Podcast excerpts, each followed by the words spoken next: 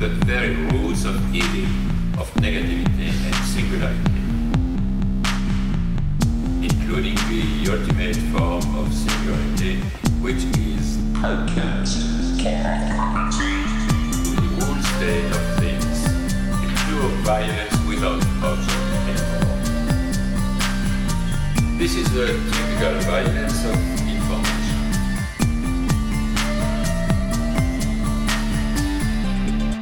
violent because what happens there is a murder of the real, the vanishing point of reality. Let's not have a misunderstanding here. Welcome to podcast with Cooper Cherry. I'm very excited today because this will be our first episode with uh, theme music. Um, Oh hell yeah! yeah, dude, you're really lucky. I've got uh, Nick, aka at Stellar Boar, joining me today. But um, Hello. yeah. So uh, John. John from uh, Beep Beep at uh, Facebook Villain, Damn. I contracted him to do a little theme music for the pod. So this will be the premiere episode. I thought about going back and inserting it into my last episode, but I'm like, eh, fuck it. But this is the first real time, so Yeah. wow, Yeah, this will be dope. I'm honored. So I've got like uh, it's kind of this electronic uh, beat, but I've got a little like Baudrillard, um, like a lecture I found on YouTube Hell that yes. I had him like sample. So that'll be really cool. Uh, but uh, Nick is co-host of the Proletarian Contrarian podcast. I've had him on before. We did an episode on Malatesta's Mm-hmm. anarchism or anarchy. I forget the specific title. I think it's just anarchy, but um, but yeah, that's that. Uh, this is my second appearance, and I'm glad to be back. episode was titled Malatestify. Uh, we kind of walked through that. And that's kind of similar to the format we'll be doing today. Um, before we get into that, though, I was recently a guest on the Proletarian Contrarian podcast talking about David Lynch's Dune, which listeners of the show will know that I absolutely adore. And so I, we will definitely uh, be throwing that episode Yeah. way up in the uh, show notes and the links. That'll be our top one, probably, aside Yeah. from this piece. Are you gonna play the the theme music now? no, no. Okay, I'm gonna. I'm just gonna throw it in at the beginning. gotcha. Yeah. Of course, of course. Uh, So, all that post production magic. but yeah. So the article we decided to look into was called is called rather Democratic Confederalism and is written by Abdullah Öcalan, who is a Kurdish uh, national who is, and the reason we decided to do this piece was uh, Nick and I. I think after going through and talking about Malatesta, you sort of began to question whether you were kind of like how much of an anarchist you really were. Well, yeah. I mean, I want to be clear. I'm I'm still my my politics are still pretty nebulous. Um, I don't think it's a problem necessarily. I'm still kind of figuring out stuff. I'm still learning. Um, being on this podcast is very much a learning process for me. It's it's part of my um, my my pedagogy, I guess. Um, but yeah, I I approach appearing on the show um, as a process of developing my very uh, unformed politics, um, such as they are. And yeah, this this piece kind of it, w- it was very instructive. It, it was a good it was a good pick. Yeah, and I mean, I think too that I'm in the same position as well as in terms of really getting it because a lot of the like anarchist specific stuff, Sure. or you know, this even we'll get into this a little bit, but this is probably something that would be more broadly like a libertarian socialist project than like an ANCOM hard ANCOM. But that's you know what I mean. yeah, I yeah I can see that. Of course, you know how sect- with these sectarian type divisions, things can get a little bit crazy. Just the politicization of, of nerd of nerd Yeah, nerdery. exactly, That's, right. that's all it is. for sure. Um, but yeah, so Öcalan is a really interesting character. I want to introduce a little bit about him because I think he's definitely, like I said, very interesting. For sure. Um, he's often referred to as simply Apo, and there is a, sort of an ideology, perhaps, called Apoism as well. And so he's pretty popular. He is leader of the Kurdistan Workers' Party, or PKK. He I- was, and I believe he helped found it back in the 70s or something. yeah, I, I believe that's right. Um, he was arrested in Kenya, famously, I believe, in, even in Nairobi, in 1999, um, which was a joint effort, I believe, between the Turks, Turkish government, and the CIA, of course. Yes, I'm looking at the Wikipedia page right now. so yeah, interestingly was sentenced to solitary confinement on an island prison.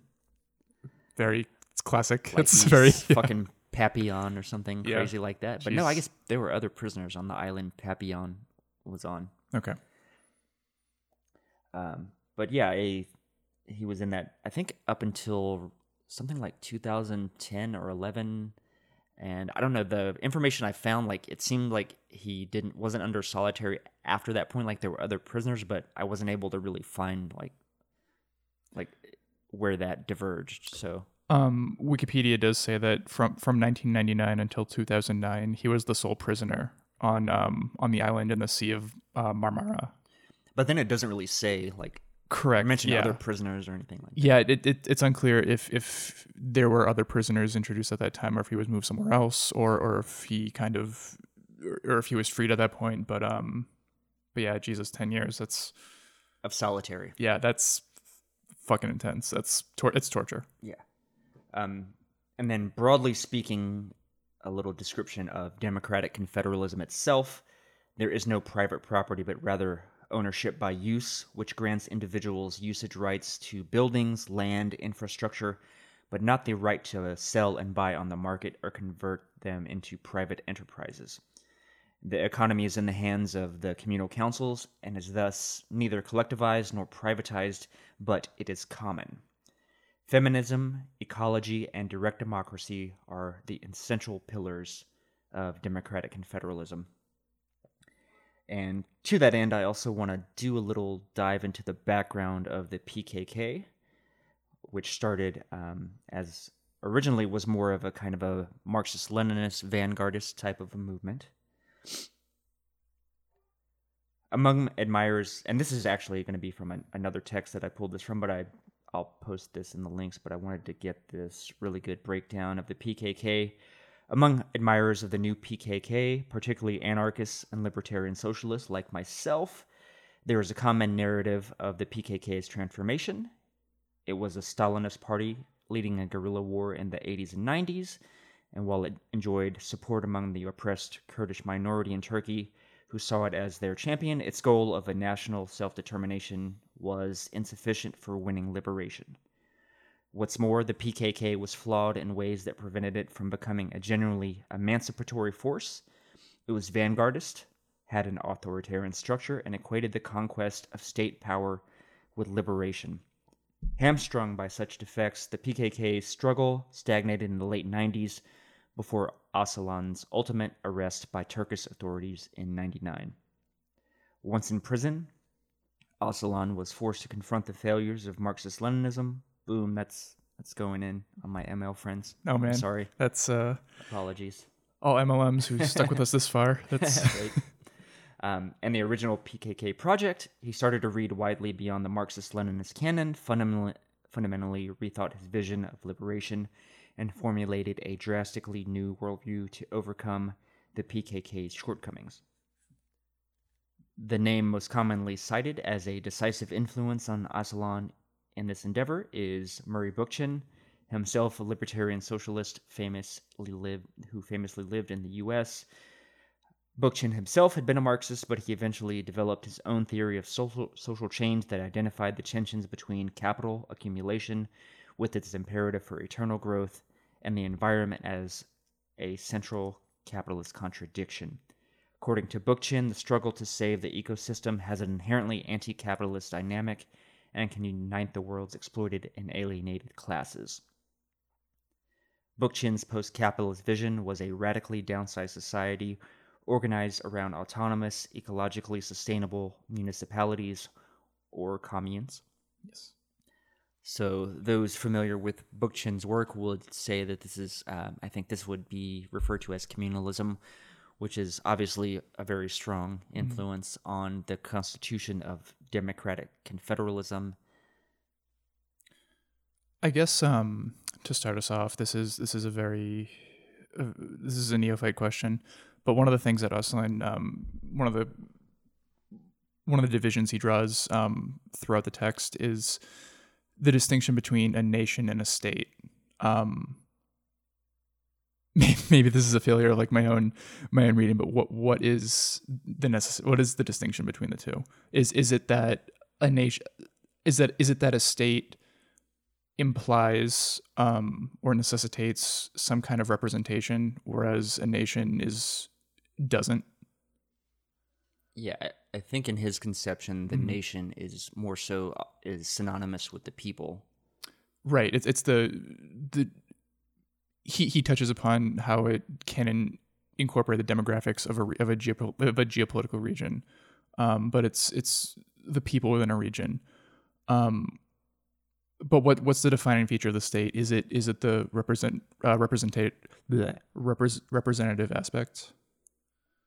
I would say so, or the governments or the the decision making being concentrated in some type of a more hierarch- hierarchical form than I mean I think Sure. there is obviously I think there is structure uh, I mean obviously that there's definitely structure within democratic confeder- federalism but it's a far more horizontal structure than Okay. something like a republican democracy that Sure, functions inside the US for example sure. and then you add in the element of capital as well. And that sort of relationship, like that co constitutive relationship between the state and capital and how they sort of Mm-hmm. go hand in hand with, with one another. Okay, so so the state two two primary components of the state, two defining components of the state are um are not only the the presence of a hierarchy but also the presence of capital. I mean, I don't think that, that, that capital is necessarily Sure, like you can have a state without capitalism sure. for sure. And I think maybe let's leave this question. Let's move on and, because I think we're going to go through. I've um, gone through and highlighted several sections of the text where Öcalan really, um, and a lot of the actual the piece itself is really him interrogating his ideas of wh- his critique of the state. Right. So I think maybe that will help us figure out the an answer to that question. Yeah, yeah. Let's let's let's go ahead and do that. Sure. So basically, Öcalan ended up doing what many of us have done, and he Googled Murray Bookchin. yes. Uh, a little bit about Bookchin is he favored a combination of political action and prefigurative organizing, the creation in the here and now of structures such as cooperatives and democratic associations that could foreshadow a better society. Political action in these experiments would, Bookchin argued, begin to empower ordinary people in their communities. And I think, really, I mean, this part here, I think, is for me what anarchist praxis is, is like focusing on the community level, um, building things like mutual aid networks. Um, I mean, that's the biggest thing. Like some type of, and even though I don't know if you know anarchists don't really use dual power as a concept, but I think it is definitely something that we should be working on to sort of have these extra governmental organizations at the grassroots community level that can do things like whether it be you know I hate to say like community policing, but Well, uh, there's a you know what I mean like you could- you there's could- a function of the community to sort of quote unquote police itself. you could say community defense. That's also on term. yeah, exactly. Yeah, I like that a lot better. Yeah. Um, and so Bookchin's arguments were compelling enough to win over Öcalan, who, in the popular narrative, made a balance sheet of the PKK's failures and decided to reorient his goals to a similar kind of libertarian socialist socialism, rather called democratic confederalism. Yes. And what I think is interesting here is, again, I can't remember if I mentioned this or not, but I guess the distinction between libertarian socialism and anarcho-communism, I, there's apparent there is one. Um, I had words. always kind of thought there was basically just a lot of over, uh, very well. There is a lot of overlap. Yeah, I I, and I, I think that's something that's important for for a relative newcomer like myself to remember that um, there there is a lot of overlap, and that doesn't necess- That's not necessarily a, a bad thing. That's not a, that's not a sign of indecision. Um, that that kind of speaks to the I don't want to say the the ever changing nature of this stuff, but the the I guess the applicability of this stuff to real life. I mean, thing things have to like these these different tendencies and these different schools of like of of praxis have to again, I don't, I don't want to say that, that they have to be nebulous or anything to to work in real life, but there there is value in in the overlap. I guess that there is value in having kind of kind of fuzzy borders between them. I think it's really interesting because when you say something like, "Oh, I'm an anarchist," or "I'm an anarcho-communist," or even libertarian socialist, for example, which I have used, you know, those labels, and uh, I think it's really interesting that people, it kind of like short circuits people's brains a little bit, mean, like, particularly in the U.S. Normies are like yeah. okay. Oh, yeah. People that aren't, you know, terminally online leftists, sure. they are, don't know what to make of it because they have this conception of, oh, well, communism automatically is, or socialism is the, U- state, the, the state, USSR. the state. Yeah, Yeah, like they have this conception of this of state communism or Yes. state capitalism, whichever side of the argument you're on there. Yeah, and, and especially the term libertarian that that has such cultural baggage in the U.S. It it, it means like a Gadsden flag waving um, kind of gun nut, but that's that's not what the term originally means, and that that's not what the term means on a global scale. I've heard people though push back too that even say that that's kind of not true and that that was like maybe Chomsky was making shit up, but I don't know. To be honest, I don't know the history well enough to know. I'm I'm just thinking of self-identified like Tea Party libertarians. In, Oh, in yeah. this country. Yeah, in that sense. But like I know what you're talking about. That the I've heard had heard that the lib- term libertarian Mm-hmm. originally was kind of synonymous with anarchism. Sure. or okay. anarchy Oh, and or anarchist. Okay, okay, I get you. I get you. Um, yeah, I mean that that that's just what I had heard, and that's what I hear in the discourse. I'll have to, I'll definitely have to be looking into that more, um, especially if if we're going to be identifying as libertarian socialists. now. I mean, in some ways, I think it sell maybe I don't know. Does it sell itself better? Like, does communism the have such a negative connotation well, I I think as that opposed to socialism?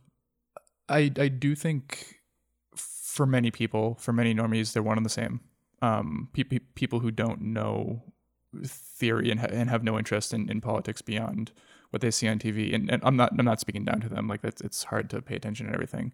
But for many people, they are one and the same.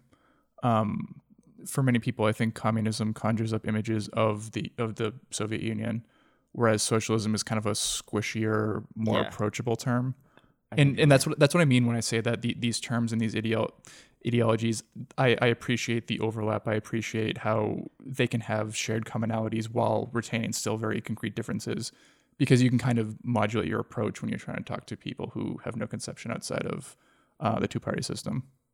We'll have to get our good friend uh, at Anarcho Toast to Yes. get, this- get on this distinction and Yes, help we- elucidate that for us. For sure. Um, but I want to dive a little bit back into the piece just to go over um, some of the historical development of the PKK. For more than 30 years, the Kurdistan Workers' Party has been struggling for the legitimate rights of the Kurdish people. And just an aside, I still remember, um, I think, just my knowledge of sort of the Kurds, sadly, is all tied to the Gulf War. Well, not all. I think initially the Gulf War, I remember hearing about and initially in the Gulf War that the Kurds were sort of allies to the U.S. and that was during the 1991 Gulf War, and then I think later on as well um, in the subsequent invasion invasion there. I mean, yeah, that that was my only touchstone um, for for the Kurdish nation, other than like just seeing it on le- like lefty Twitter, just like oh, we're all Kurdistan, support support the Kurds, whatever.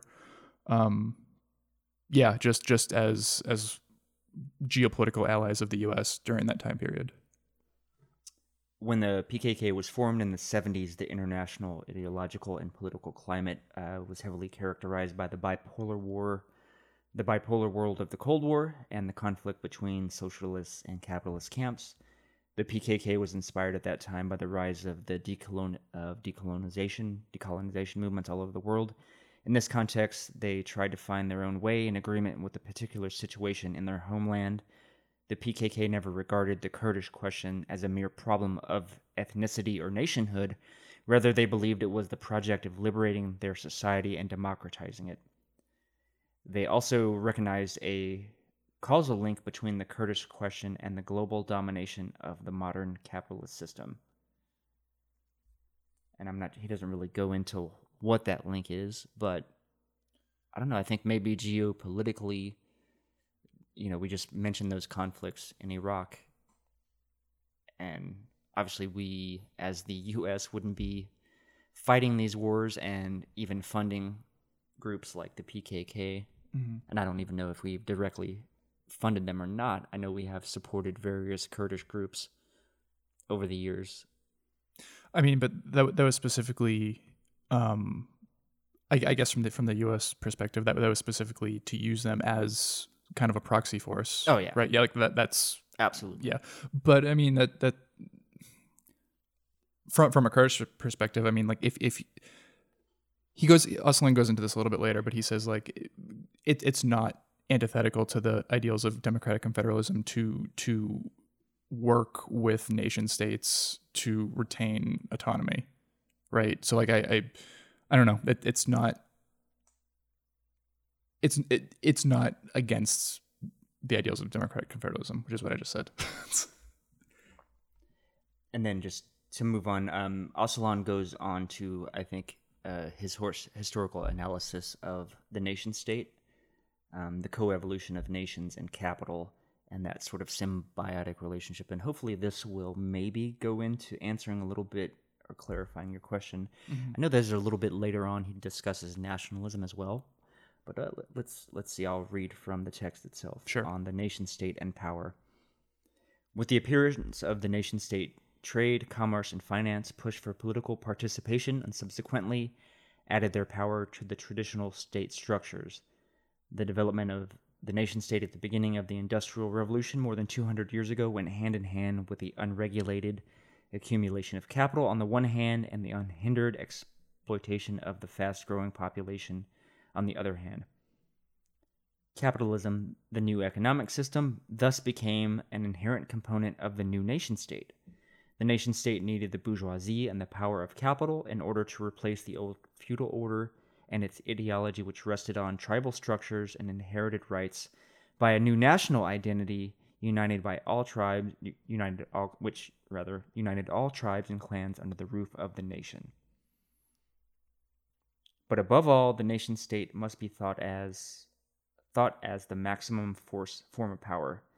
The nation state itself is the most developed complete monopoly.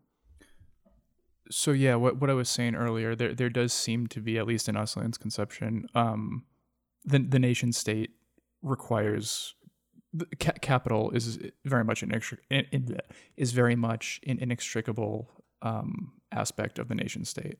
Um, when when the world was existing, when the primary form of government of the world was feudalism, um, I guess capital or cap like the the forces of capital arose alongside that, and that and that that fueled the development of of nations. And then yeah, hand in hand.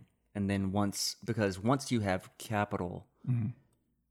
and once you well, I mean, maybe so more so the industrial revolution, once you have that development, then that really that new material base kind of informs the ability of the state to because you need that technology, right? Yeah, um, and I, I mean, arguably, the Industrial Revolution, s- similar to the nation state, um, it capital is as inextricable to the indus- to the Industrial Revolution as it was to the nation state. So it was kind of this confluence of of technological innovation um, and the expansion of of non noble, not the, the non nobility having access to capital that gave rise to the, the concept of the modern nation state. Yeah, and that sort of they kind of go hand in hand with one another in their development and their support for one another because as you as society begins to get more complex in terms of uh, its production then by necessity the state must venture forth into increasingly aspects or must increase its influence on the social. Yes, as as disti- directly. as distinct from the feudal yes orientation which preceded it. Right. Yeah. Okay. Absolutely. So yeah, like you have your feudal lord. Well, your feudal lord may not fuck with you or have any specific requirements of you, but then when you're talking about you have a factory that people are traveling to, that's going to necessitate some type of an infrastructure that a state can provide. Yes, and um, also capital ostensibly can cross national or, or can cross feudal borders, um, so that I don't know, maybe strike that. Right. out, No, I think no, I think that that goes that goes as well because then, like, let's say if there's a bunch of feudal states or feudal empire, whatever, little feudal feudal regions. regions, whatever, that have their own sort of ruling structure. Um, once you like cap, once capitalism and the nation state develop, or capitalism really pushes that need to like expand that out, so that you're not having this like you roads crossing different lords that you would have to pay Sure. a toll to cross their property or what have you. You know what I mean? Yeah, yeah, that um Yes. Um, next, uh, Öcalan goes in a little bit on this the uh, sort of, of the nation, the relationship between the state and religion. I like this bit. Yeah, um, and I think it's interesting here too to point out that uh, Öcalan was kind of a fan of uh, Nietzsche, Yes. and I think probably Yes. particularly more so once he was imprisoned. I'm thinking he probably is probably when. 'cause yeah.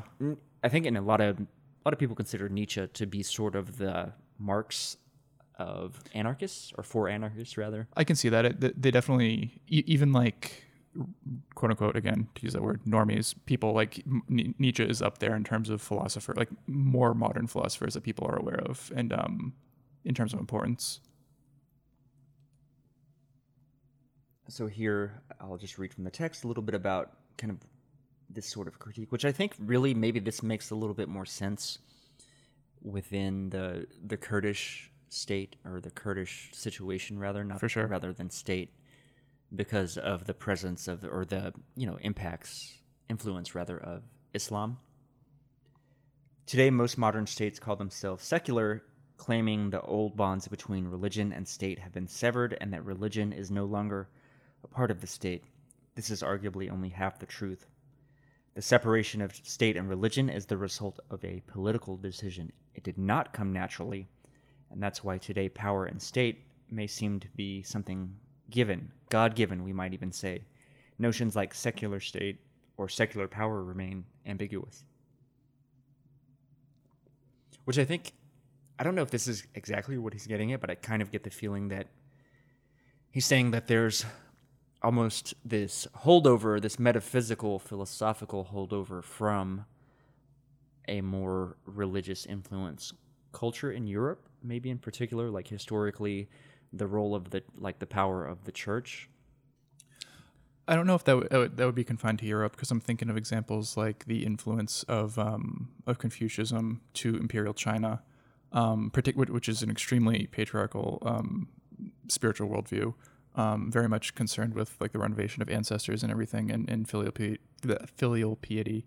Um, but yeah, I, I read this as as the development of most rel- the development of religions from a sociological perspective has a very materialist um, and historical s- roots to it, um, which which arguably boils down to like the the unification of, of a region of people and and bringing people together. Um, in in the state, the idea of the state does that in in the modern world.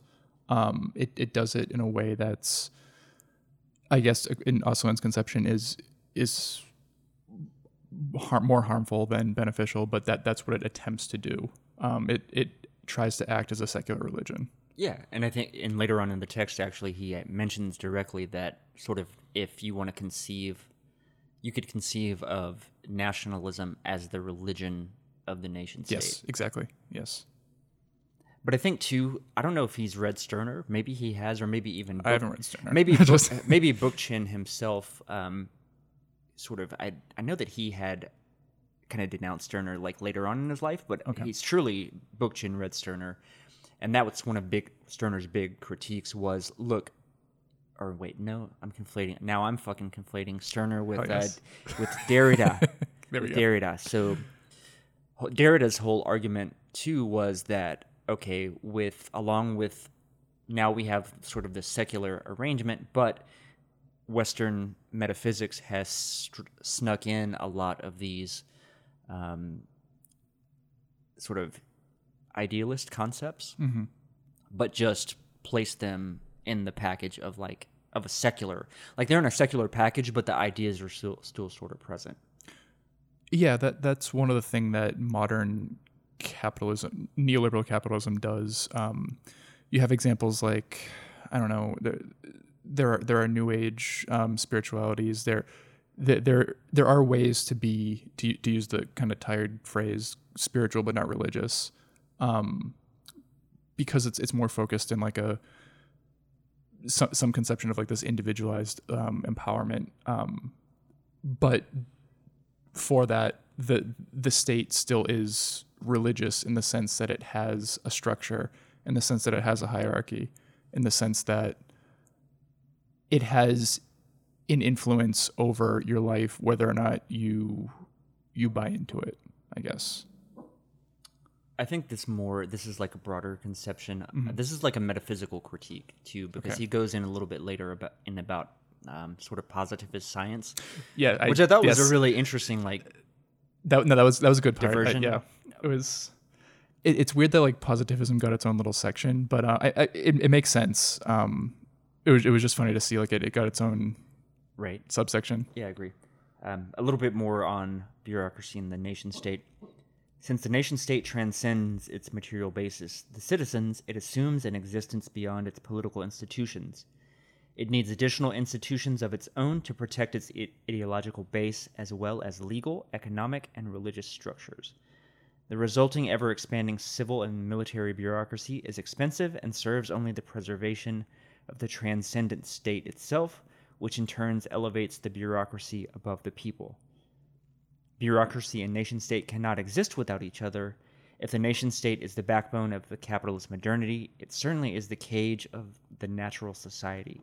Its bureaucracy secures the smooth functioning of the system, secures the basis of the production of goods, and secures the profits for the relevant economic actors in both the real socialist and the business friendly nation state. The nation state domesticates the society in the name of capitalism and alienates the community from its natural foundations.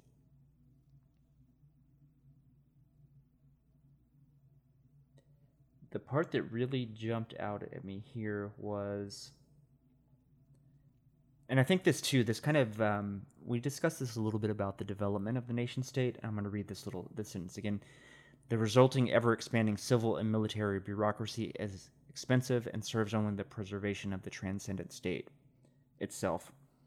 So, this is sort of getting at okay, to in order to secure global supply chains, in order to have like imperialism, there has to be a robust military, and there ha- you know what I mean, a, bureau- a military military bureaucracy, et cetera, et cetera, to maintain the global capitalist hegemony. Right? We've got to secure our shipping lanes. Mm-hmm. We've got to let's say there's a pipeline in Venezuela, just thrown out, just randoms Yeah, I mean- is like okay so let's say there's an indigenous tribe okay we'll bribe so and so they exterminate this tribe etc we build the pipeline like shit like that Mm-hmm. that's kind of the mo of global capital Yeah, I just um, I, I fr- from from this reading, it it seems like Öcalan has he, he- he has struck with bureaucracy itself, the the term and the conception of of a bureau, of a bureaucracy.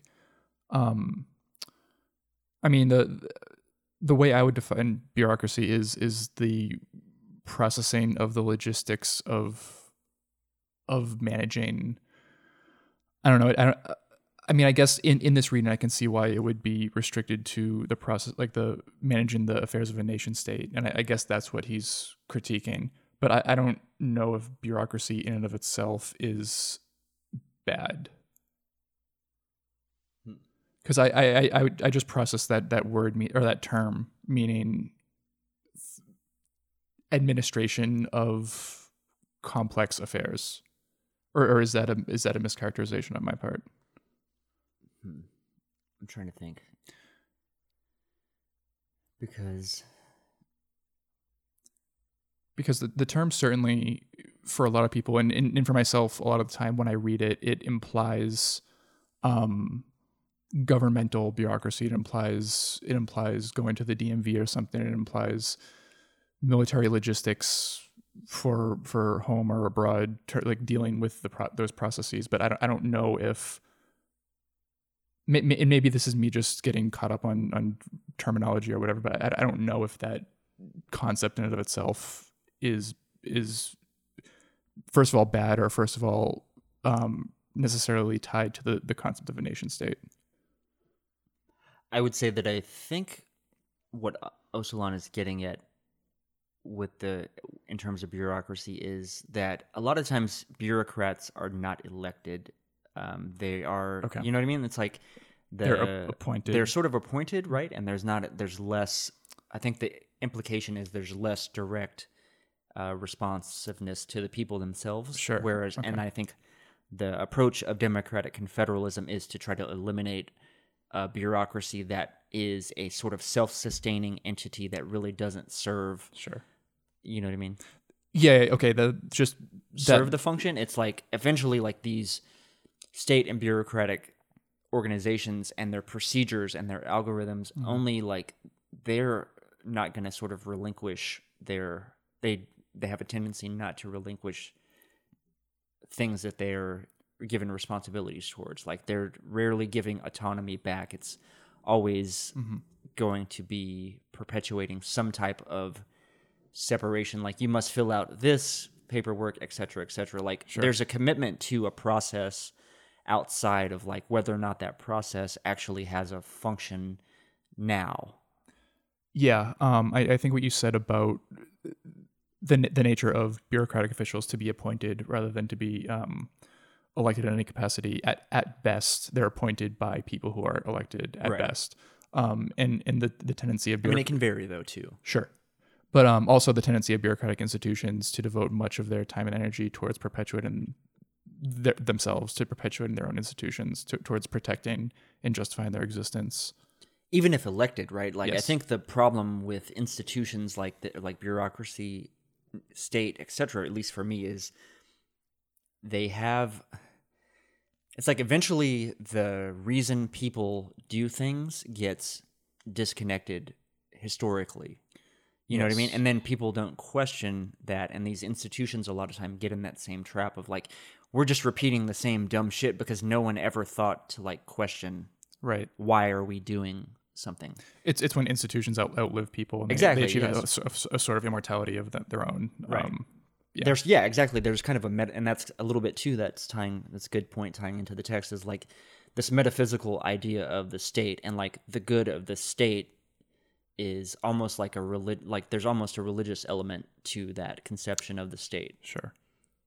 Okay. Yeah. I, and I- it transcending like the individual and that, that could even be from like a communist sort of perspective depending on you know if you're more like an ml or what have you like the state has a function Mhm. that I, th- I think I was just getting hung up on on the idea of um, the term bureaucracy meaning yeah managing affairs in an administrative capacity, Yeah. as opposed to um, bureaucracy as an institution.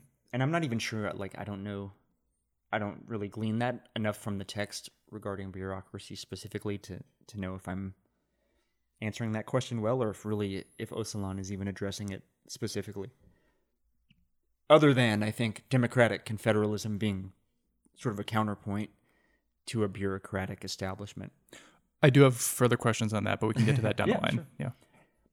Let's talk a little bit about the nation state and homogene- homogeneity. The nation nation state in its original form aimed at the monopolization of all social processes. Diversity and plurality had to be fought, an approach that led to into assimilation and genocide.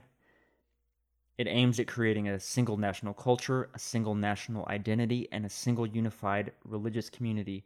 Thus, it also enforces enforces rather a homogeneous citizenship. The notion of citizen has been created as a result of this quest for such a homogeneity.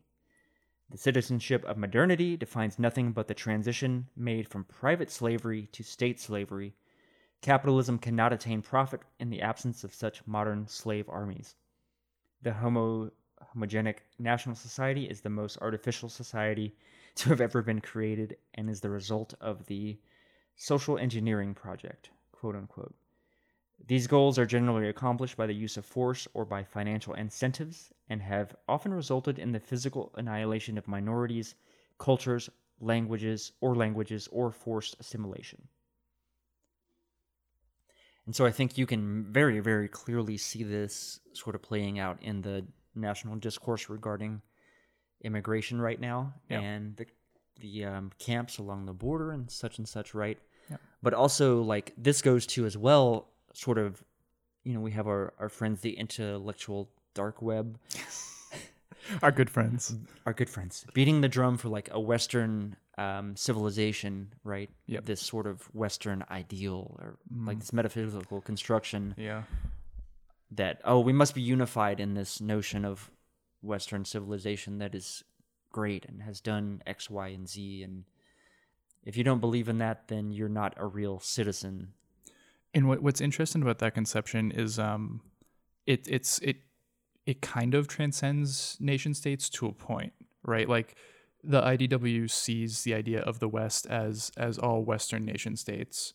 Um but if if you dare suggest that in a I mean to put it bluntly a non-white nation state could could could share in that particular cultural heritage um, they're very quick to come down on those nationalistic borders. So it, it's as it, it it's so meaningless and insincere that it's as it's it's applicable when they want it to be. Oh yeah. I mean well obviously i mean even if you're talking western civilization i mean the greeks had slaves. Yes. there was homosexuality. Yep. like all of these i mean and that's just are you equating slavery with homosexuality No, I'm not. I know, I know, but that's just two things. Well, I'm saying like, oh, Western civilization. Oh, it's it's all this reason and blah blah blah. Like we don't like slavery. Like they never bring up that part Yeah, of yeah. or the aspect of like homosexuality.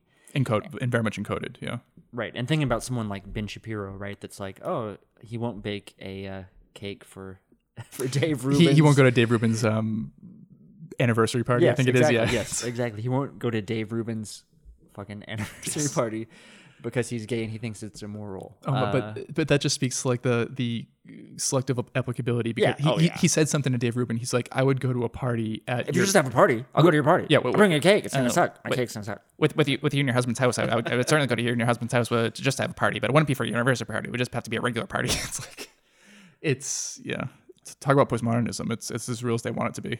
Oh, for sure. Um, I think maybe th- like they're the most nihilistic postmoderns that there are. Yes. Is the modern conservative or whatever umbrella, in my opinion. Uh, maybe incels. Yeah.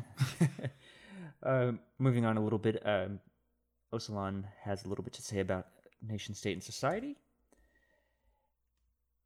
It is often said that the nation state is concerned with the fate of the common people. This is not true.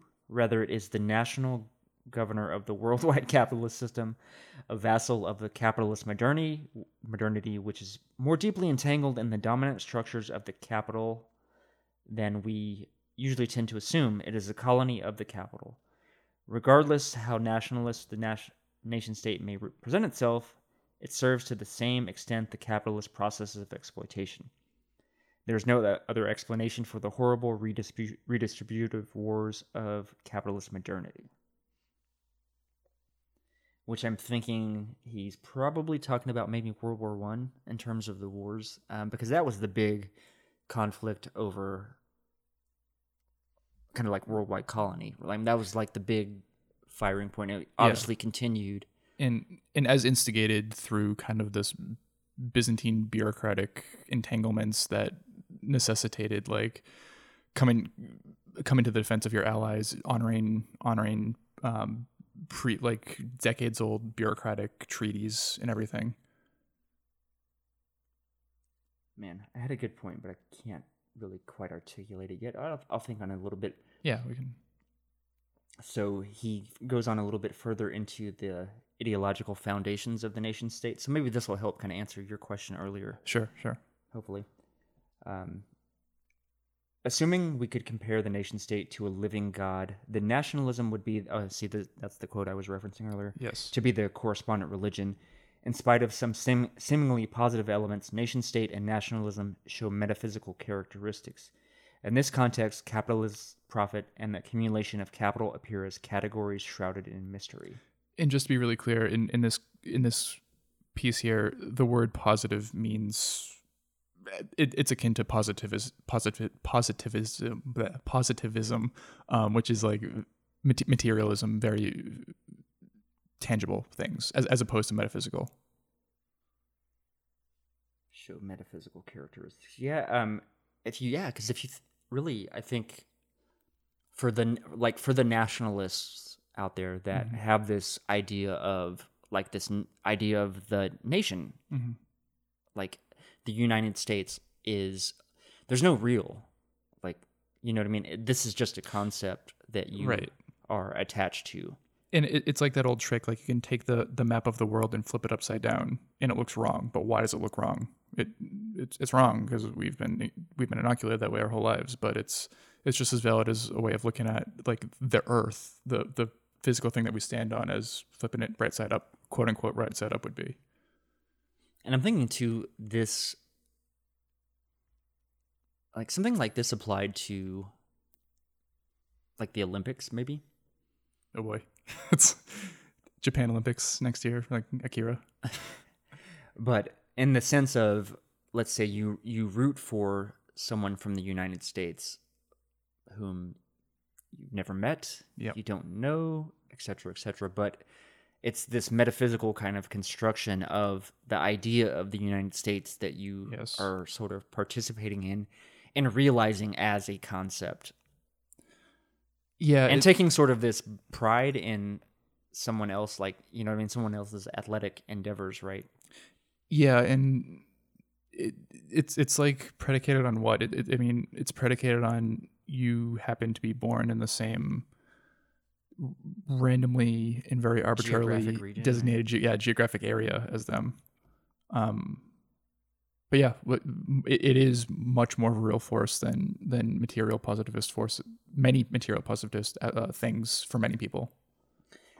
i'm curious on this quote here uh, what exactly he's meaning i think i know what he's getting at but i'm not sure so i'm going to read this again Yeah.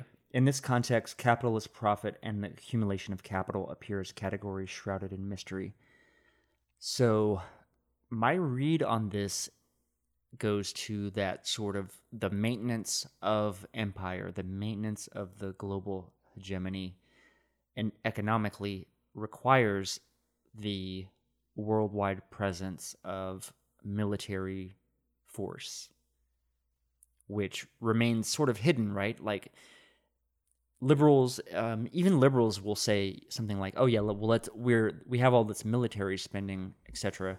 why do we have all of this military spending? Let's cut the military budget. But I think that military budget is part, like, it goes hand in hand with capitalism in the sense, again, like you have to maintain shipping lanes and, you know, something as strategic as the Strait of Hormuz in the in the Middle East, for example, which is, you know, right there you have, I think, Saudi Arabia, and Iran kind of border that, Mm-hmm. and it's a very challenging area for the military because of the, the like the depth of the waters there, and it's an e- easy choke point. It's an easy vulnerability, which is oftentimes, I think, really why you kind of always hear this constant drumbeat against like the concern for Iran itself as a sort of a power in the region. Um, I I think, yeah, that that's kind of a kind of a confusing line. Um, I I think my my read of it is on an individual level, people who are relatively apolitical but have some conception of nationalist pride, which, for them is is the most powerful metaphysical force in their lives. Um, national pride is is very easy to comprehend for them whereas the accumulation of capital oh why do you have to have a job? You have to have a job so you can make money to live. But what why does it have to be like that? It's it's that kind of justification that's that's shrouded in mystery for them as as opposed to the relatively straightforward metaphysical um reality of of pride in their nation state. But that nationalism will be used to support wars Absolutely. of economic conquest too. it absolutely will. And I think maybe that is the point with the tie to the nation nationalist aspect, right? I mean, I'm I'm not justifying nationalist no, pride on uh, yeah on, on on the on the part of these I mean, we're interrogating the Yeah. idea, right? for sure.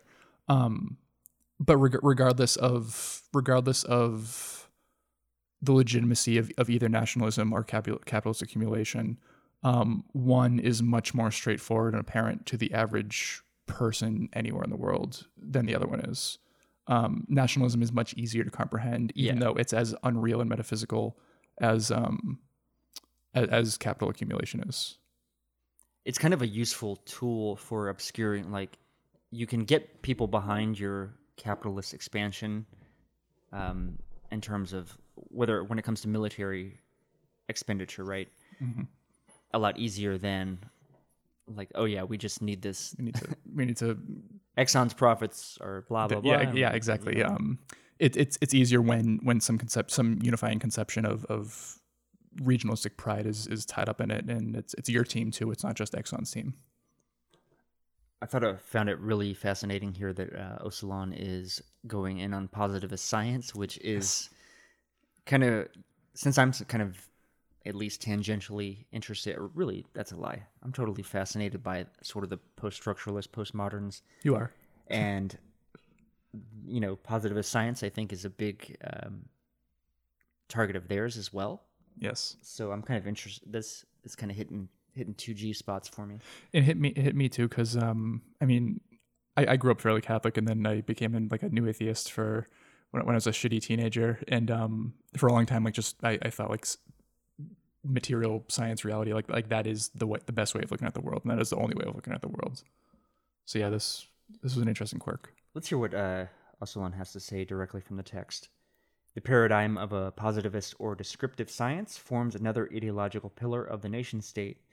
It fuels nationalist ideology, but also laicism, which has taken the form of a new religion.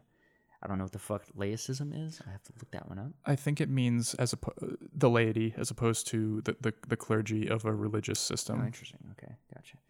We know from quantum physics, astronomy, some fields of biology, and even the gist of thought itself that reality occurs in worlds that are beyond observable events.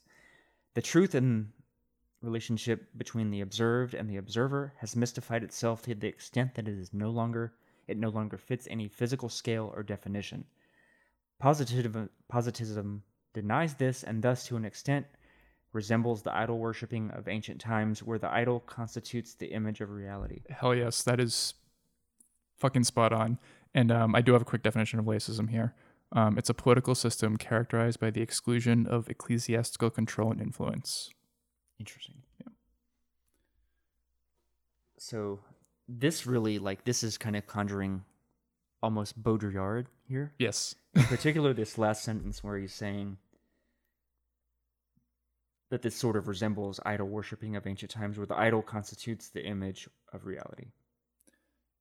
And you kind of see this in in um in in the, the nationalism of the United States today, right? Like you have Barack Obama coming out and saying, um, en- encouraging kids to go to school and study, but to study specifically STEM courses, um, because science, technology, edu- uh, engineering, and mathematics um, lend themselves very much to imperialism. They, they, I mean, that not exclusively, of course, but they lend themselves very much exclusively toward, not exclusively, they lend themselves very much towards creating new weapons, creating new ships and airplanes and everything. without any sort of um, like heuristic or framework for understanding the consequences or debating those consequences. Yeah, why, why the hell are you going to take liberal arts courses if you're getting like a an engineering degree? Why the hell do you need that? Like, why why do you have to have a holistic study of of knowledge? Why, why the hell can't I just take my math courses and design Yeah. a fucking car or something? I don't know.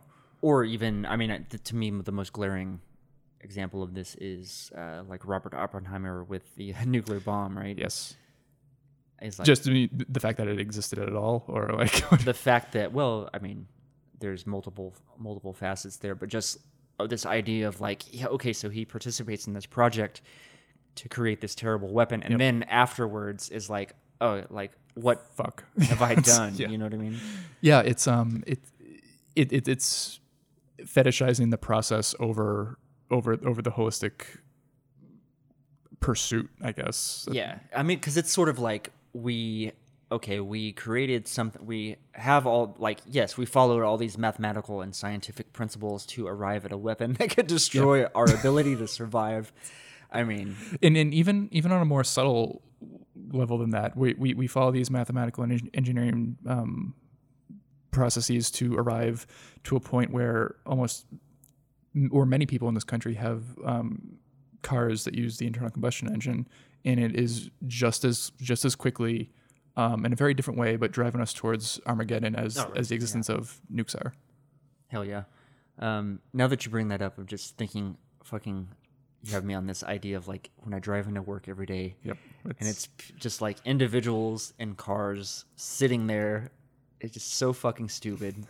It's, It's- so dumb. Yeah, I'm just thinking. There's that classic. There's that classic bit um, from SpongeBob where it's the guy. He's sitting in his. He's sitting at home. Then he's sitting in his car on the way to work. Then he's sitting in his office at work. And then he's sitting in his car on the way home from work. And then he's sitting at home at nighttime. It's just.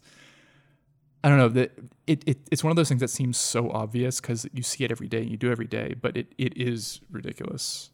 You're so habituated. That's the thing is like, you have to interrogate constantly these things, and I think Yeah. maybe that's sort of something that's democratic confederalism can mitigate to some extent because you're constantly getting feedback from the community as opposed to the way that our society is structured it's like you know what i mean? You're so disconnected from any sort of decision making at the individual level right? Mm-hmm. That shit just perpetuates like it's so how fucking like to your point as well like it's so fucking dumb for me to move from my house to another place to Yes. sit and then Yes. sit, yeah i mean it's just completely fucking absurd but not only that i mean even even like a step removed from that is the idea of like well if i have to go to my job why the fuck am i sitting in this traffic why not have some sort of community based transport s- system Yeah, and and why do so many of us that work in some kind of bureaucracy, some kind of some kind of managerial administrative position, like like why do we have to do this shit? It's it's Yeah. it's it's it's imaginary numbers in in managing fetishistically managing the the management of other things. yeah the management of management even at, Yeah. at a certain level and we can talk about david graeber's bullshit jobs are you familiar with that at all Uh no. are you familiar with graeber he's a he's an an- anarchist I've heard the name. I think you've mentioned him. Right on. Well, I don't want to delve Yeah, yeah, too far yeah, into that. Um, one, I think this next section is, I think, maybe what I'm most impressed with uh, within Öcalan's work and democratic confederalism itself is its commitment to combating patriarchy. Yes. Yes. It's very impressive. Um, so I want to read this directly from the text. Uh, this is just kind of, I think, describing really articulately the sort of sexism in general, misogyny as well. Woman is both a sexual object and a commodity. She is a tool for the preve- preservation of male power and can at best advance to become an accessory of the patriarchal male society. On the one hand, the sexism of the society of the nation state strengthens the power of the men. On the other hand, the nation state turns its society into a colony by the exploitation of women. In this respect, women can also be regarded as an exploited nation within themselves, which I thought was a really good Yep. good call out there. Socially rooted sexism is not less dangerous than capitalism. The patriarchy, however, tries to hide these facts at any rate. This is understandable with a view to the fact that all power relations and state ide- ideologies are fueled by sexist concepts and behavior. Without the repression of the women, the repression of the entire society is not conceivable. The sexism within the nation state society, while on the other hand gives the male the maximum power, on the other hand turns the society through the woman into the worst colony of all. Women's slavery is the most profound and disguised social area where all types of slavery, slavery, oppression, and colonization, colonization are realized. Capitalism and nation state act in full awareness of this. Without women's slavery, none of the other types of slavery can exist, let alone develop. Capitalism and nation state denote the most institutionalized dominant male. Man, that's like some Lacanian shit, like the the phallus, the worship of mm-hmm. the phallus, in a sort of abstract sense, is the nation state, which kind of makes sense. It kind of tracks to that idea of, you know what I mean, like expressing power, um, expressing dominance, Yeah. like that drive within us, and then maybe that's like the psychoanalytic aspect of nation state is sort of the the castration of the subject. I mean, I'm stepping well I mean- outside of the bounds of the, but I mean, like the text, but metaphor- it's just coming to mind. metaphorical penetration of another of another region, whether it be a nation state or an indi- like more indigenous conception of kind of kind of group of, of a group. Um, but yeah, the the codification of of what is interpreted as or, or what is presented as male um, traits, male male domination, and and I guess oppression is is very much one and the same with the conception of nationalism. I think in what Öcalan is going at here, I think is a lot of the unpaid or uncategorized. Like women do a lot of work that is, Housework. yes, it is like necessary for the function of society, but they aren't remunerated for it Right. at all. Right. Like it's not that shit isn't governed under capitalism. Like Mm-hmm.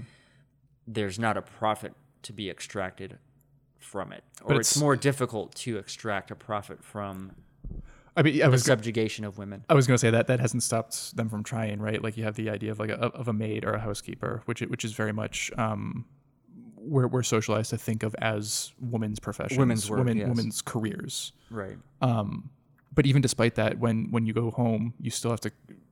I mean, you, you, you still do labor of some sort to to keep your home from falling into, into disrepair, I guess. Um, but that can't be commodified.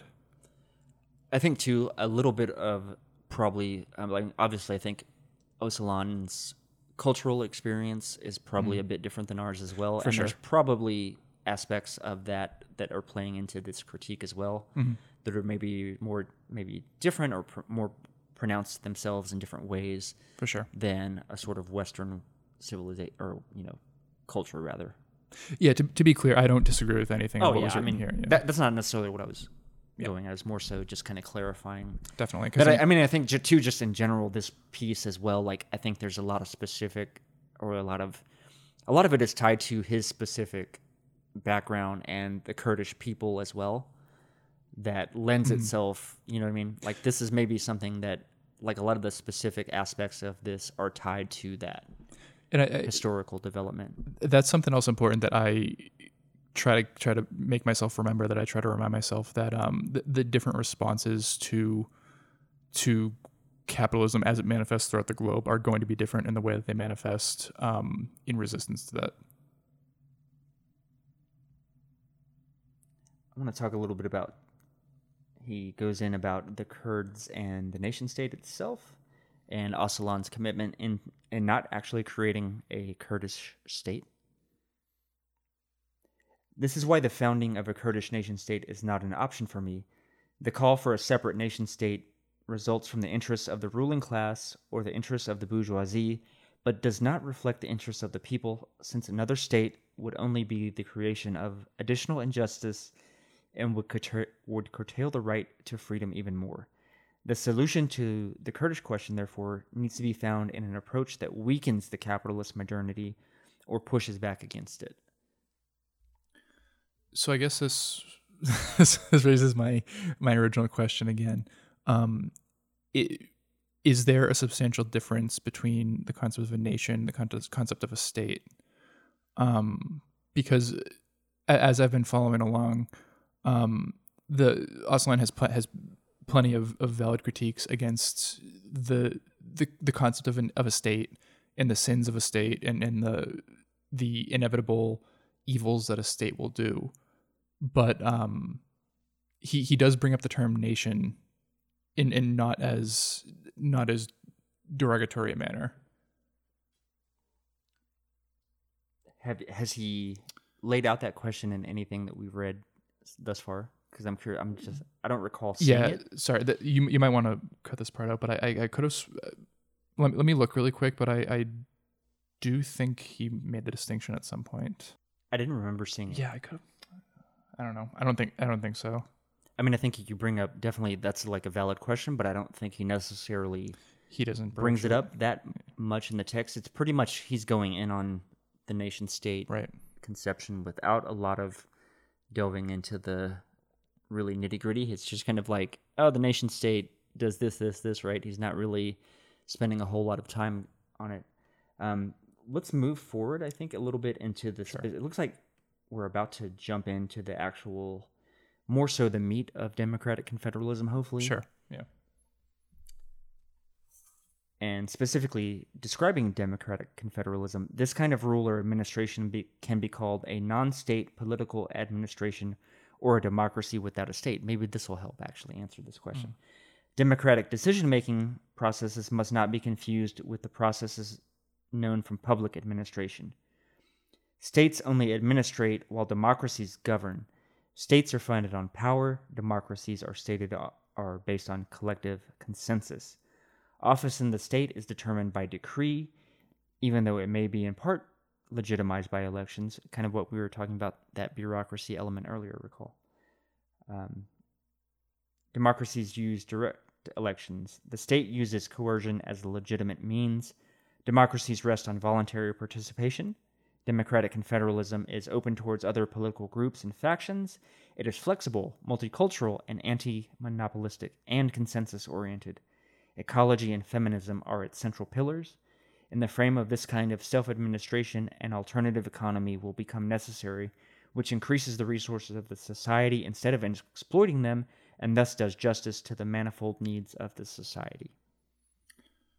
What strikes me as Öcalan's differentiation between a nation state and democratic confederalism is um, the the things he the aspects of democratic confederalism that he says are inherent to it. Like it's it's it's pro ecology it's pro feminism um, it rests on voluntary participation. It it, it, it invites differing um, worldviews and conceptions. It's it strikes it does strike me as kind of similar to like what democrats say about um about the us Yeah. um I, I guess the, the the the material difference here would be that democratic confederalism would not be reliant would, would not incorporate capital um, yeah. or And I think, I think that's probably the biggest din- distinction. which which is a very substantial distinction to be sure I'm, I'm not just saying oh besides that one little thing it's basically what democrats say we have in the us Right. um but it, it, it just i don't know if that's a quibble on my part it, it just strikes me as interesting that like the, these laudatory goals and, and striving for them are what basically barack obama said we we sh- should have or, or should strive for or idealistically have in this country Yeah, but I think you have to make the distinction between the way that capitalists, or rather the uh, sort of bourgeois democracy, has developed in a place like the U.S. yes that is far more detached from the community, based sure. sort of based consensus making that democratic confederalism is going to, in terms of its very structure. Like there are separate women's councils that I believe have veto power at sort of every level, every stage uh, that you go up in terms of these committees and ca- uh, really not. It's more like councils. I, there was an even better word than council, I think, that Yeah, was utilized. the the, the word will pop up. I, I I know that what you're talking about. Um, and yeah, I, I the, the the absence of of this pers- of capital or the pursuit of capital or like that being the overriding goal that that kind of does make or break it in terms of the difference. I think. I think too it helps to understand this project in the context too of and it's we addressed a little bit in the beginning in sort of discussing Bookchin is we are sort of with, withdrawing towards a smaller more communal based organizational structure for society at large and so that by definition is going to be a more ecologically sustainable like that's the whole point too, is to sort of rein in the excesses and be a more ecologically balanced form of organizing Oh, I mean, not to, rather than at like the mass scale of like the United States. right, and I I don't want to get tripped up on too many pedantic, quite frankly, questions right now.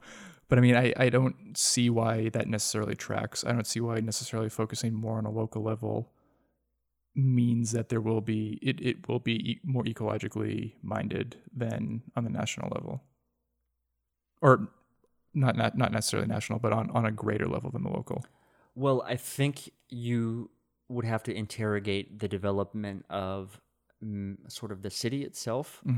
Is is that not a Is- local community it is in a sense, but the construction of them is d- is in such a way that it's constituted by profit, by like it's the cities are constructed the way they are to serve capital, sure to serve Um, profit.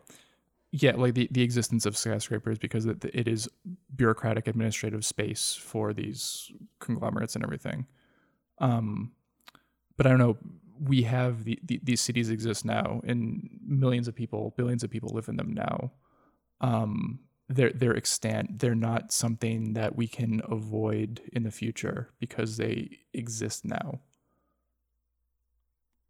Well, I don't know. There's ideas of degrowth that I don't have the bandwidth to go into now. Yeah, I, I, like I said, like I, I don't want to get too tied up in the pedantic logistical steps, but I, I guess the re- the reason I even bring up those questions is because that that that's where I run into trouble with some of this stuff because um we can't displace people from cities, people who live there, people who have formed communities there, um, and as as flawed institutions as they are, they they are the communities for for much of the population of this planet, and I, I just don't know how to sidestep that. Know, Yeah. and- yeah. I guess it's I mean, too, this also could be an area where the specific, you know, situation of the Kurds lends itself to a Right. more, you know what I mean? It's it's not the imperial core that they're residing into. Exactly. So the yeah. questions of governance are a little, you know what I mean? and and that's what I was I I had m- mentioned this a few minutes ago. Like like, I need to remind myself that th- this is a specific reaction to a specific localized form of of imperial capitalism. Yeah. Um, and, and it's lessons can be taken from it, but Right. it, it's it's not a one to one instruction manual Yeah. for us living in Austin. Right. And uh, too, like, just from an anarchist perspective as well, is like a lot of anarchists would push back on even the kind of quote unquote state that is created under democratic confederalism and Yes, say yes. this is not something that we really want. We want something more voluntary and autonomous and less, And I uh, mean- with even less Ult- like rigid rigidity. and I mean ultimately sure, but um when as as Öcalan says when when you're residing kind of in between and within um several contentious heavily armed nation states you you kind of have to navigate that navigate those threats. Let's see um, moving a little bit forward this is talking about participation and diversity in the political landscape and i'll read again from the text the contradictory composition of the society necessitates political groups with both vertical and horizontal horizontal formations central regional and local groups need to be balanced in this way only they each for itself are able to deal with its special concrete situation and develop appropriate solutions for far reaching so- social problems. Which I think again goes to that sort sort of more communalist approach that Bookchin really advocates, and Öcalan is really drawing his a lot of his inspiration from. So you would probably have to Google Bookchin a little bit yes on his notions of of ecology and understanding what communalism is and what that means because that's really the kind of bedrock basis that uh, Öcalan's drawing from. i think Bookchin is my next homework assignment It's- Let's see. I don't want to really go too much there. I don't think we need to talk about. I mean, there's a little bit. Öcalan goes into how even empires had this sort of autonomous elements to them. Yeah, I mean, like the classic example is like Rome, right? Like as long as you paid your taxes and and didn't revolt, you could do whatever the hell you wanted. Yeah. I mean, I think even more so, maybe the Persian Empire was Yes. maybe even closer. In before that too. Let's see, ethics and political awareness. The class. Yeah, I don't think that's necessarily all that pertinent. I've got a huge block of text here. Let's see what Öcalan has to say about democratic confederalism and a democratic political system. Because I think this is really going to delve maybe into that question of what communalism is Sure. and flesh that a little bit for us. Confederalism poses a type of political self administration where all groups of the society and cultural identities can express themselves in local meetings, general conventions, and councils. The understanding of democracy opens the political space to all strata rather of the society and allows for the formation of different and diverse political groups. In this way, it also advances the political integration of the society as a whole. Politics becomes part of everyday life. Without politics, the crisis of the state cannot be solved, since the crisis is fueled by a lack of representation of the political society. Terms like federalism or self administration, as they can be found in liberal democracies, need to be conceived anew. Essentially, they should not be conceived as hierarchical levels of the administration of the nation state, but rather as central tools of social expression and participation. What we need is the will to lend expression to the social needs by strengthening the autonomy of the social actors structurally and by creating the conditions for the organization of society as a whole. The creation of an operational level where all kinds of social and political groups, religious communities, or intellectual tendencies can express themselves directly and all the local decision making processes can also be called participative democracy.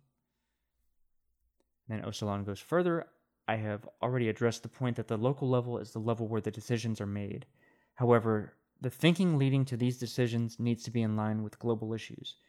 We need to become aware of the fact that even villages and urban neighborhoods require confederate structures. All areas of a society need to be given self administration. All levels of it need to be free to participate. And I think the ask here is too, and this is a lot of Bookchin, is like we get we so under sort of the bourgeois state, right? Like we outsource so much of our autonomy, our decision making to the state, to the government, and we have to reclaim a lot of our autonomy back. Mm-hmm. And instead of giving it up and be a lot more like we're lazy because of the state. Yep. Like we're so divorced from that political process. And this Are- is trying to reintegrate us like in, integrate every individual to participate in a kind of community based My question is Are some issues not completely outrageous to ask the individual to to own or to to to, to step in and, and make the decision themselves every single time? Um i'm thinking of what's an example like the fda says milk has to be pasteurized um is it incumbent upon everyone to know the process of pasteurization to know what it does and, and why to do it and to do that pro- to to either either do that process or approve that process for every every food stuff every every drink every liquid that they use to be pasteurized? Like i- i- is there not some utility in bureaucratizing or administrating or, or delegating some some processes and some questions to an administrative body I see what you're saying. You're tr- you're talking about like an efficiency gain. By, not, not not not even efficiency just well i mean i i, I guess it i guess it's efficiency but it's efficiency on a scale of the the things we use on a daily basis there, there are so many aspects that go into them just just on a, just on a basis of fabrication or distribution. Um could could you not lose entire weeks learning about these things? Could you not lose entire weeks just implementing the processes on a on a basic level? How how how much control is how how important is it that everyone control every aspect of their lives to that degree I mean, I see what you're saying. At the same time, like that is the I think that's the cost mm-hmm. associated with like that sort of liberty. It's like yeah, is to decide, and I, I, not to like. I think too the community can also decide make some of these decisions. isn't with- that just delegation to like a different isn't that giving up the the taking taking right but if it's if it's voluntary versus there's a difference i think between the way that a capitalist bourgeois democracy structures that versus the way that even democratic confederalism is is operating. And okay, but what what is? I, I guess profit motive would be the difference then. The the the, the that that that's the distinction. Well, think about your like what influence did you have on this decisions that the FDA makes I regarding mean, I, ha- I have pasteurization? I have virtually no influence on the decisions that FDA make. That You- I, I I don't dispute that. you could vote for someone who can have influ- an influence on what the FDA does. Ostensibly, I, I have some very watered down influence. Sure. Right. So I think that like that's maybe the cost of it is having a more global awareness of hmm the things that go into production. I, I guess just the I, I think there's value in if if I mean not, not to get too positivist and like wrapped up in the science of it, but like if if things are uncovered, if if achievements and innovations on a technological or, or otherwise scale are, are discovered, why I don't think they have to be limited by locale.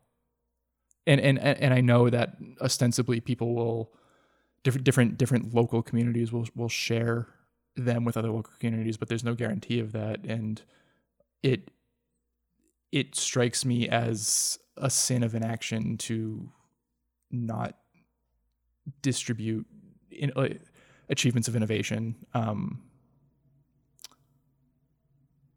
because of I don't want to say because of like some limp appeal to freedom, but because of some like limp, some kind of like abstract appeal to to the the value of choosing everything for yourself. Hmm. Does that make No, sense? I yeah, I definitely get what you're saying. I just don't know if I fully I don't know, maybe I'm just less concerned with that question at this point. Yeah, and, and That's a very much that's a very, much like in, sit- in situ like where ex- like I don't know, maybe we could write to Öcalan and ask him like what do they do with their camel milk or yeah, and I, milk or whatever? I like I like I, How do I'm, they pasteurize that? I did mention this before. I I don't want to get too. I don't want this episode like this episode right now to get bogged down too much in, in pedantic step by step No, I don't questions. and I don't think that either. But um, but that that that's kind of how it breaks down because I I don't disagree with the things Öcalan's presenting. I I just I don't I don't. In, in, in this this kind of has been a recurring problem with me in terms of like reading theory or reading anarchist thought. I don't see how they will be implemented, or I, I don't see their their implementation that that hasn't been suggested. And maybe I'm always willing to to admit maybe that is just a failure on my part to read more so far.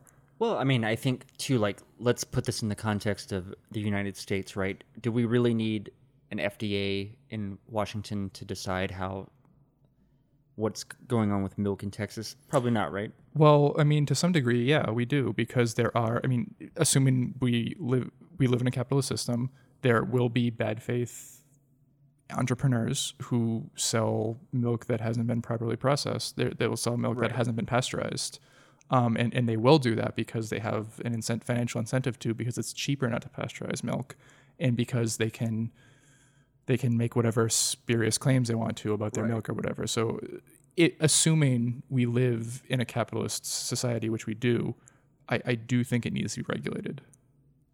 What about this? Okay, so maybe my perspective is this. So, like, on the ground, whom, like, I don't know how the the logistics of milk production, but I would say that m- most milk is probably produced like in the state, maybe. Um, know? I, I think there's specific regions that produce much more. And and side, side note, the the fact the factory farm production of, of food and and animal byproducts is not good to put it mildly. yeah, it's very centralized and like and you- it's like exploitative and yeah. harmful and, and ultimately I, I think it's not sustainable in the long run. Yeah. Um, but just putting all that aside for a second, yeah, I, I I don't think in Texas probably, but there are other states where milk is probably not produced locally. I mean, I just look at this and so many things. It's like we're already doing, we're already tackling so many of these problems socially. Mm-hmm. This is just shifting that responsibility to, to some degree or bringing it closer to the individual. Like maybe those. I mean, and two, I think you can fit this within the structure of a democratic confederalist. Like there's commi- committees or what have you, maybe higher along in the economic sector, mm-hmm. and I want to do too. I don't want to go too long tonight, but there's a few Sure. pillars here I want to hit on before we wrap up, and then I do want to go through this chart that I found online and that I think really Chart. Illustrates kind of illustrates at least the organizational structure really nicely where Öcalan I don't think really got into it Okay. within the book. So we'll we'll table our, our milk chat. Yeah, let's let's put the We'll milk aside milk for and now. cookies af- after. um, I just want to wrap up really quickly Yeah. before I discuss the chart and hit a couple of points that Öcalan lists under principles of democratic confederalism. Um, in the context of the United Nations, nation states have become serious obstacles for any social development. Democratic confederalism is the contrasting paradigm for of, of the oppressed people. Democratic confederalism is a non-state social paradigm. It is not controlled by a state. At the same time, democratic confederalism is the cultural organizational blueprint of a democratic nation. Uh, here's where maybe you were drawing that question about nation from. Because he does say here it's the blueprint of a democratic nation, but it's not a state. That's it. Yes. Democratic confederalism is based on grassroots participation. Its decision making processes lie within the communities. Higher levels only serve to coordinate or serve the coordination and implementation of the will of the communities that send their delegates to the general assemblies. I think assemblies is the what I like. Yeah, assemblies as opposed to body Council, Council. or anything like that. Yeah. It had don't something about it. It sounds eg- more egalitarian, I think. But or has a what's- more egalitarian. But what's the difference if it just sounds Yeah. nicer? Eh, I'm just saying. Yeah, no, I mean that's just another pedantic question. I guess. However, the wait, hold on, let me back up. Sorry. For a limited space of time, they are both the mouthpiece and or both mouthpiece and executive institutions. However, the basic power of decision rests with the local grassroots institutions. Uh, number four, in the Middle East, democracy cannot be imposed by the capitalist system and its imperial powers, which only damage democracy. And I think we've seen this play out any number of times in the Middle East. Jesus. yeah, Jesus. Democratic Confederalism Kurdistan is an anti nationalist movement as well. It aims at realizing the right of self defense of the people by the advancement of democracy in all parts of Kurdistan without the questioning of the existing political borders. Its goal is not the foundation of a Kurdish nation state. The movement intends to abolish federal structures in Iran, Turkey, Syria, and Iraq that are open for all Kurds and at the same time form an umbrella confederation for all four parts of Kurdistan. And then I just want to go through. This might be kind of hard to do, but Well, you should definitely tweet out this Yeah. this chart. Yeah, for sure. Um, It's it's not complex. It, it can be viewed really briefly. so we have this is kind of a chart that I found online that sort of describes democratic confederalism and how it sort of operates in Rojava at the moment. So at the first level, we have a base, which is the commune.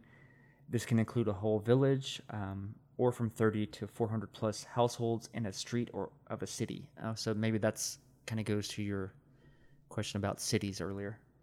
The second level is neighborhood or village people's council, comprised of the coordinated boards of 70 to 30 communes, either in urban or rural areas. The third level is the district people's council. It is the whole city and perhaps the surrounding land. Coordination bo- boards of neighborhood villages, councils from the district people's council. The fourth level is the People's Council of West Kurdistan, made up of representative of all district councils and of the organizations which are part of the lower. Oh, let's see. they use a acronym I'm not familiar with there. The next stage up, we or maybe section here is we have commissions, and there's a number. There's at least eight here. We have a defense commission. We have a political commission, an economics, civil society, a an ideology, a free society, a justice, and a women's council. Most of the work of the communes and of the people's councils is done through the commissions. There's also a separate women's council at each level. There are women only commissions which work together with the general commissions, uh, for example, economics. And then we have democratic democratic autonomous administration, which has three councils. There's a legislative, an executive, and municipal councils. Um, so this is a really just kind of quick and dirty overview. I will post the graphic um, in the show notes as well. But I think this just lays out a kind of I have a nice visual. I have a to- question, and Sure. it, it's one of my more basic reductive pedantic ones, but I'll make it constructive this time. so, so let- let's assume the district's people's council, which is the third level of organizing, um, decides to do something, decides to build a construct a building, but any given commune adjacent to the site of that new building doesn't want that to be built. Um, how is how is that man? Not not even to get hung up on like that specific example, but like what happens when when there's intra-group conflict, when there not yeah. not not not intergroup specifically um, one level conflicting with the decisions made by another level, whether higher higher or below them, above or below them. How I mean, the the basic question of this is how how is this different than representative democracy? How how how does having levels of administration um, differ than having local, state, national government? Yeah, and I think a lot of it is premised on the lack of capital and the bourgeois Sure. construction of democracy. Yes. Okay. But I mean, I think that your question too is this is goes to why I think more that distinction between libertarian socialism and anarcho-communism Yes. may play a bigger may have a bigger distinction. I, th- I think that's what it's coming down to. I think that's what a lot of my um, questions right now are coming down to, and that's my next assignment. To read them. I mean, I would be curious to know someone that actually delves into that. I mean, maybe you would. I don't know how you would even find out that kind of information. well, honestly. first start with bookchin. even probably. within Ro- well, even within Roj- Rojava, like how do you find out how that kind of how this functions like on the ground, right? Yeah. I mean, that, that would be interesting. I mean, I guess if maybe we could tweet this out, maybe we could ask people who, Yeah. who listen, like if, if they have any um, direct reporting or correspondence or, or examples of Rojavan people um, actually saying how, how these administrative affairs are put into practice. That, that would, I would find Yeah. that fascinating. Yeah, no, I I would too. Um, I mean, I think definitely valid questions. Yeah. and I mean that's And- always the question too. It's like you're. I mean, think think you're absolutely right. It's like yeah, a lot of this stuff we don't know. Um, and again, I think the difference with anarchism is anarchism is a method. Ultimately, it's not necessarily Yes. a program the It- way it- that maybe other ideologies or types of socialists or communists operate. and I, I think I think one of my one thing I continually get hung up on that I have to keep reminding myself again is um it's a method, but it's a continually refining method. It's an it's an infinitely improving method. It, th- th- there is no endpoint, Yeah. right? And I also think, yeah, right. There's not a like teleological structure to it, but I also think too that like a lot of this idea is just removing these artificial barriers between the people at the bottom level that are impacted by the decision making, like reducing that distance and having them be more responsive to Yeah. the people itself. Like that is, I mean, there's value in that In, as, like, as compared to like a bourgeois democracy where yes it's like yes it kind of gives the but you know what i mean like Mm-hmm. You're actually at your commune level like you're actually participating and I completely get that. It, it's just once it gets any step beyond the commune level that I I, I question how how how is it functionally different Right. from from representative or hell even like the the Aaron Sorkin right idealized representative democracy like like Yeah. free free of influence of of corporate structure but like ostensibly just working in favor of the community. Um, yeah, I I, I would love I would love to see how this kind of thing is implemented actually in in Rojava. yeah and i mean i like i said i think your question's absolutely valid and that's one i kind of have for myself too Sure. because i'm trying to negotiate i mean i definitely i am not i am very suspicious of state power Yes. and I do see like anytime you're kind of creating some sort of class of people that are abstracted from the results of their decision making is where things can go very awry at any time. Right. Right. And I- so trying to like mitigate that distance between the individual and the decision makers is maybe that's the best that we can achieve I mean, practically, realistically, you know. yeah. I mean, I mean, practically speaking, all, all of all of these things are just fighting for whatever we can get. It, it, it's it, it- it's kind of a bummer, but like uh, th- there, there will be no. It's not a panacea. Right, I mean, There's always going to be conflict. There's always going to be Right. unexpected problems. There's always going to be certain elements that we have to deal with. Yeah. But your approach to dealing with those problems can be done in a less, I don't know, in a more democratic fashion or egalitarian fashion. And again, too, like, I think what you brought up, and I wanted to mention this too because I totally forgot, but like I think there's also like there can be a tyranny in in consensus as well. Um, in sort of that utilitarian structure, right? That like kind of John Stuart Mill meaning morality, or like do, doing doing the most good for the most number of people. yes, exactly, yes, exactly. Like that's also something that kind of feel like this feels like, or even any type of consensus based decision making also reeks of that a little bit. But I mean, again, I mean, kind of kind of by necessity. I, Yeah. I don't know if that's if, Right. if there if there's an even way to work around that Yeah. while, while, retaining the, the term consensus. Right. Exactly. So yeah, I'd be interested to see what the like real hardcore ANCOM response would be to democratic confederalism. I mean, I, I, I can I can imagine it. I, can, I, can, I think I can imagine it. It just uh, yeah, I don't know. It's um, I, I just don't know if you can retain certain structures or or certain things without abstracting them beyond the communal level. Um, and, and maybe maybe the answer is to do away with those things like air, airline travel. I mean, not not specifically like through a commercial uh, hellish way that we do it now, but just like the concept of airplanes at all.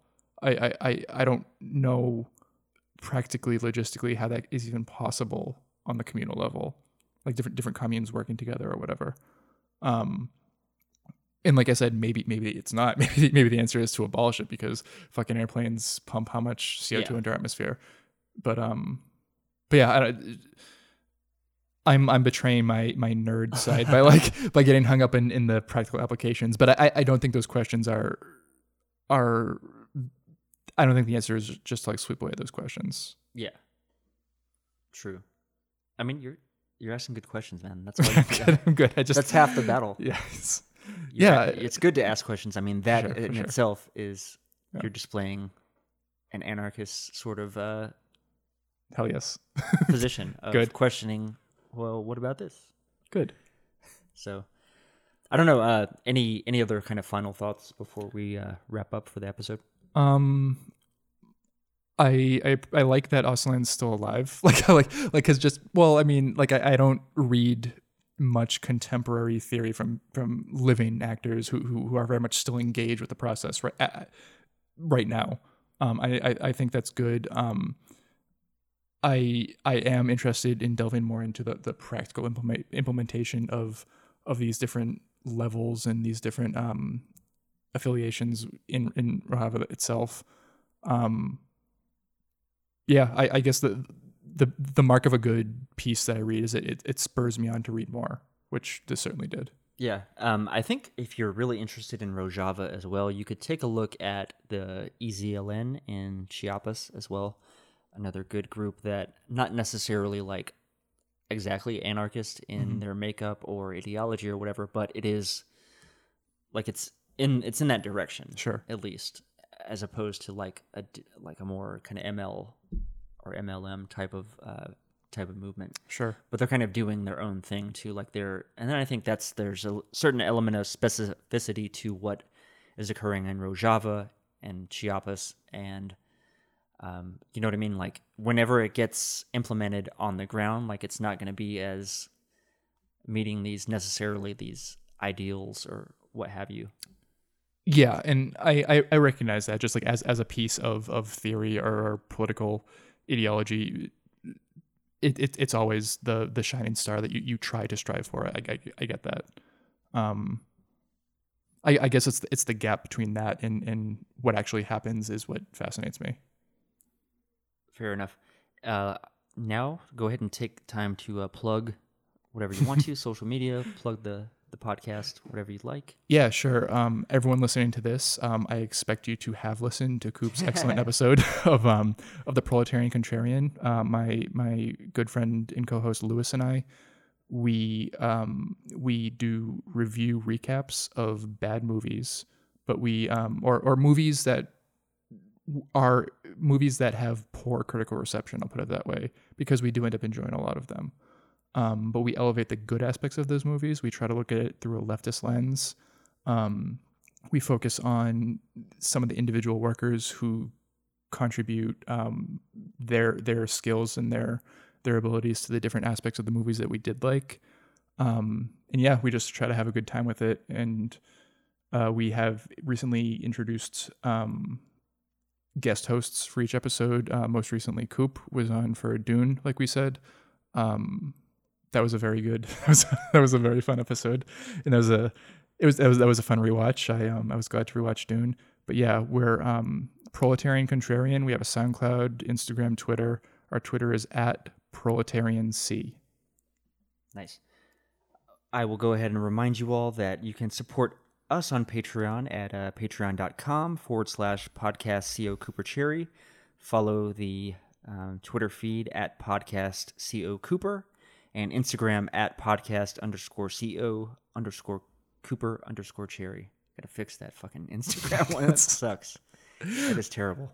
I, I think like with most people, if you tell them, "Oh, we have an Instagram," they they can search for podcast Yeah. Cooper Cherry. So they, right. they or search it. my name. Search Google Yeah. Cooper Cherry. Yeah. Instead of Murray Bookchin. You know what? You know what? Just I, I've been meaning to ask you this for some time. You're not related to Harry Cherry, are you? I am not that I fucking know of. Maybe distant, long lost third cousin or something. Somewhere well back in the annals of time. Oh yeah. I do share um, some type of haplogroup with Stalin from way, way back in the Really? day. Like probably like, you know, 40 to 80,000 years ago, like somewhere in Uh, that. Fascinating. Yeah. Damn, that That's explains my claim to fame. that explains the strong facial hair. That's right. um, but once again, this is podcast care of Cooper Cherry signing off, and we will fucking sign off with some music this time. So Hell once again, enjoy enjoy the theme music. Awesome. the very roots of evil, of negativity and singularity, including the ultimate form of singularity, which is to the whole state of things, the pure violence without anymore. This is the typical violence of information.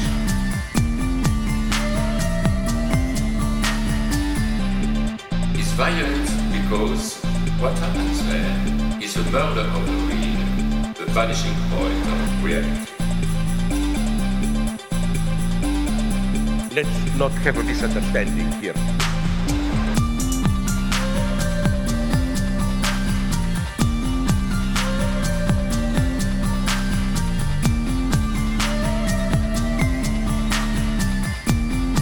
What I meant is the following. With nothing left but recycled, whitewashed, lobotomized people, as in uh, Clockwork Orange.